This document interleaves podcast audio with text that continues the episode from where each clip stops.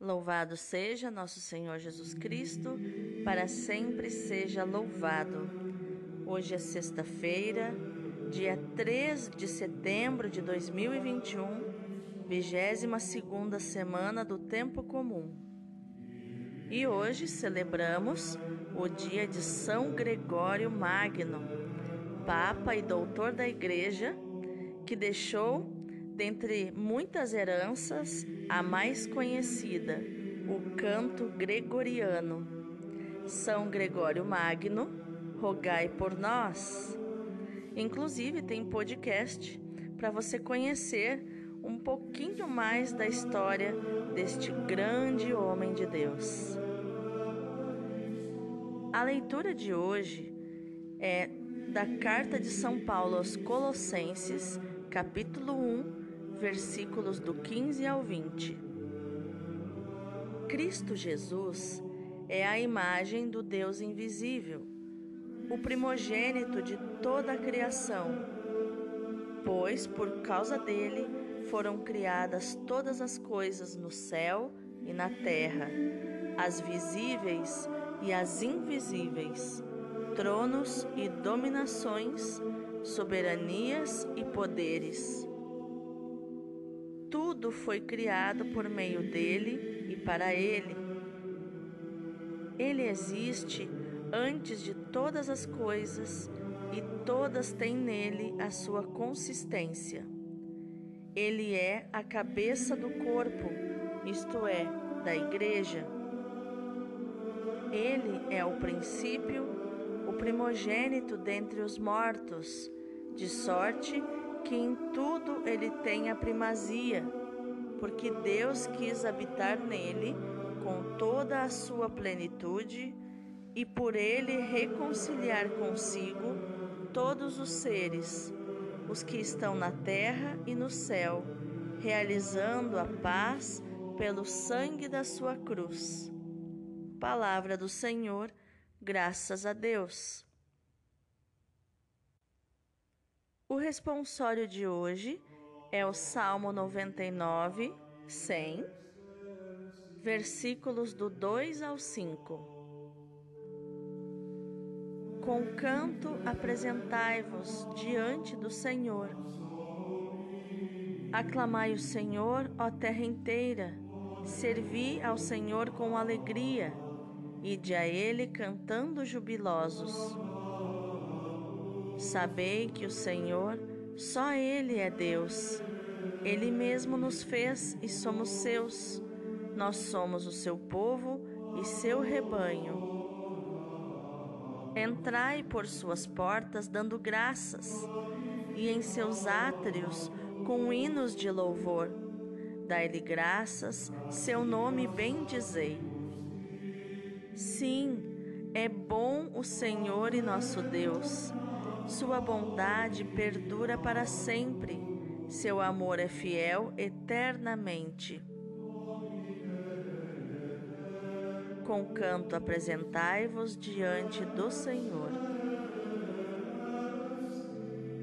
O evangelho de hoje é Lucas, capítulo 5, versículos do 33 ao 39.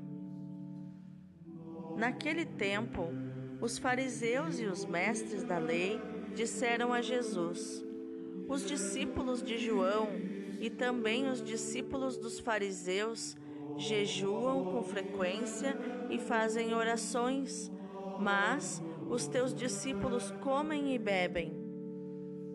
Jesus, porém, lhes disse: Os convidados de um casamento podem fazer jejum enquanto o noivo está com eles? Dias virão em que o noivo será tirado do meio deles.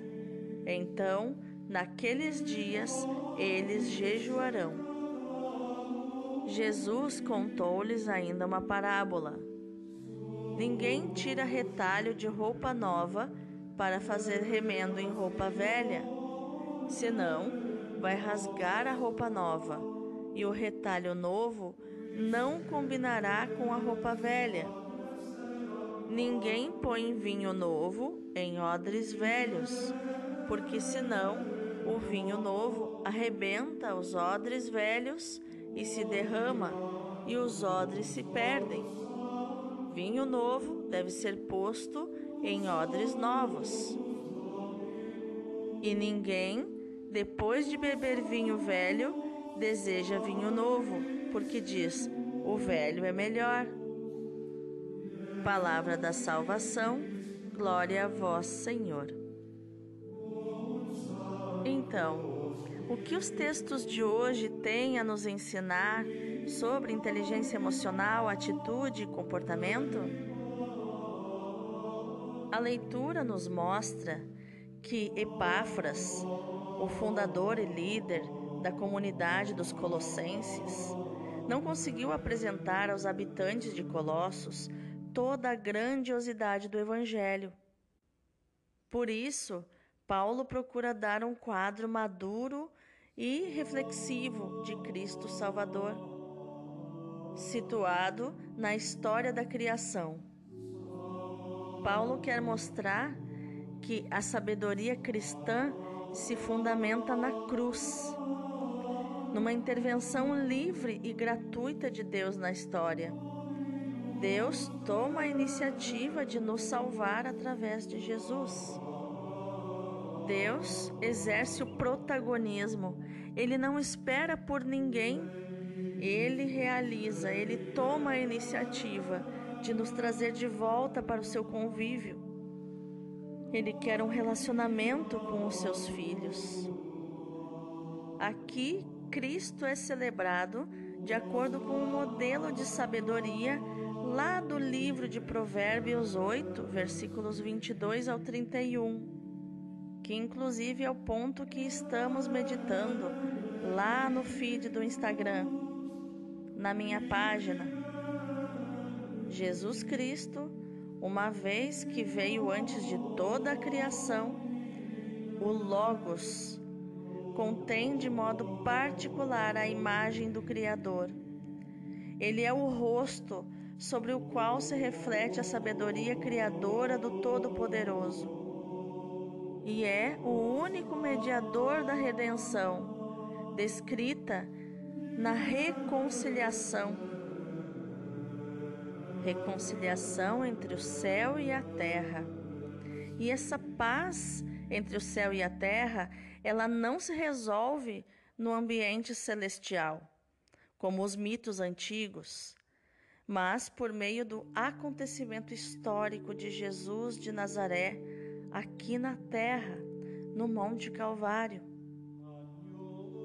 O Evangelho de hoje nos apresenta a primeira das três polêmicas de Jesus com os discípulos de João Batista, a questão do jejum. A esmola, a oração e o jejum são três compromissos irrevogáveis para os discípulos de Cristo. Mas o que preocupa Jesus é o modo como seus discípulos praticam a esmola, a oração e o jejum. E é isso que Jesus vem ensinar. O espírito com que se deve ser praticado o jejum. E para isso Jesus usa a alegoria do casamento, do noivo, tá? que, que nós chamamos de alegoria esponsal para que nós consideremos Jesus como o esposo cuja presença é motivo de alegria e a ausência será motivo de tristeza. A nossa espiritualidade cristã, ela tem duas expressões para configurar o relacionamento com Deus: o de filhos com o pai e também da esposa com o esposo. E o Antigo Testamento, ele traz muito essa alegoria esponsal, né? Do, da esposa, que é o povo de Deus com o esposo, que é o próprio Deus, e a aliança que eles fazem um com o outro. Neste exemplo que Jesus usou, né, com essa alegoria do casamento, a igreja é representada pelos convidados que participam da alegria do esposo. Outras vezes, A igreja será apresentada na imagem da, da própria esposa. E às vezes ela será representada pela imagem do amigo do esposo que está próximo dele e o escuta. Como em João 25, versículo 30. É importante lembrarmos que a glória de Cristo se manifesta plenamente no seu mistério pascal. Na paixão é que Jesus se revela o Filho de Deus, porque cumpre com perfeito amor de filho todo o projeto salvífico do Pai. Jesus glorificou o Pai e foi glorificado por ele, como pediu na sua oração sacerdotal, lá no Evangelho de João, capítulo 17, versículo 1. A glória divina é amar. Jesus, tendo amado os seus que estavam no mundo, amou-os até o fim, isto é, até a extrema possibilidade. De fato, não há maior amor do que dar a vida pelos amigos. Depois de manifestar a sua glória na paixão, a glória divina manifestou-se na ressurreição de Cristo, na sua vitória sobre a morte e sobre o mal. E foi assim que os apóstolos receberam a plenitude da revelação. Mas eles não conseguiram compreender imediatamente todas as suas riquezas. Eles vão aos poucos entrando nesse mistério da salvação sentindo a presença de Deus, que tem o seu ápice quando Deus derrama então o Espírito Santo sobre eles em Pentecostes. Ah, que coisa linda, né? Senhor Jesus, tu és para nós o primeiro e o último, aquele que vive. Em ti foi criado o homem novo, a imagem de Deus na justiça e na santidade verdadeiras. Tu fazes-nos acreditar que, apesar do pecado, dos fracassos e da injustiça, a redenção é possível, é oferecida e já está presente no meio de nós. O teu caminho é o nosso caminho. Com todos os nossos irmãos cristãos, queremos seguir os teus passos para alcançar a santidade. Para isso é que fomos chamados. Tu próprio sofreste por nós e nos deixaste o exemplo para seguirmos os teus passos. Ajuda-nos a caminhar contigo, Senhor. Nós passaremos pelo Calvário, mas a meta é a glória. Amém. E é isso que eu desejo a você no dia de hoje, meu irmão, minha irmã.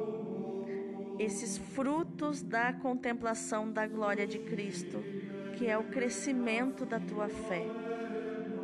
Que no dia de hoje você possa caminhar de glória em glória, de fé em fé, crendo que Jesus te vê, Ele te ama e deu a vida por ti. Deus abençoe o teu dia.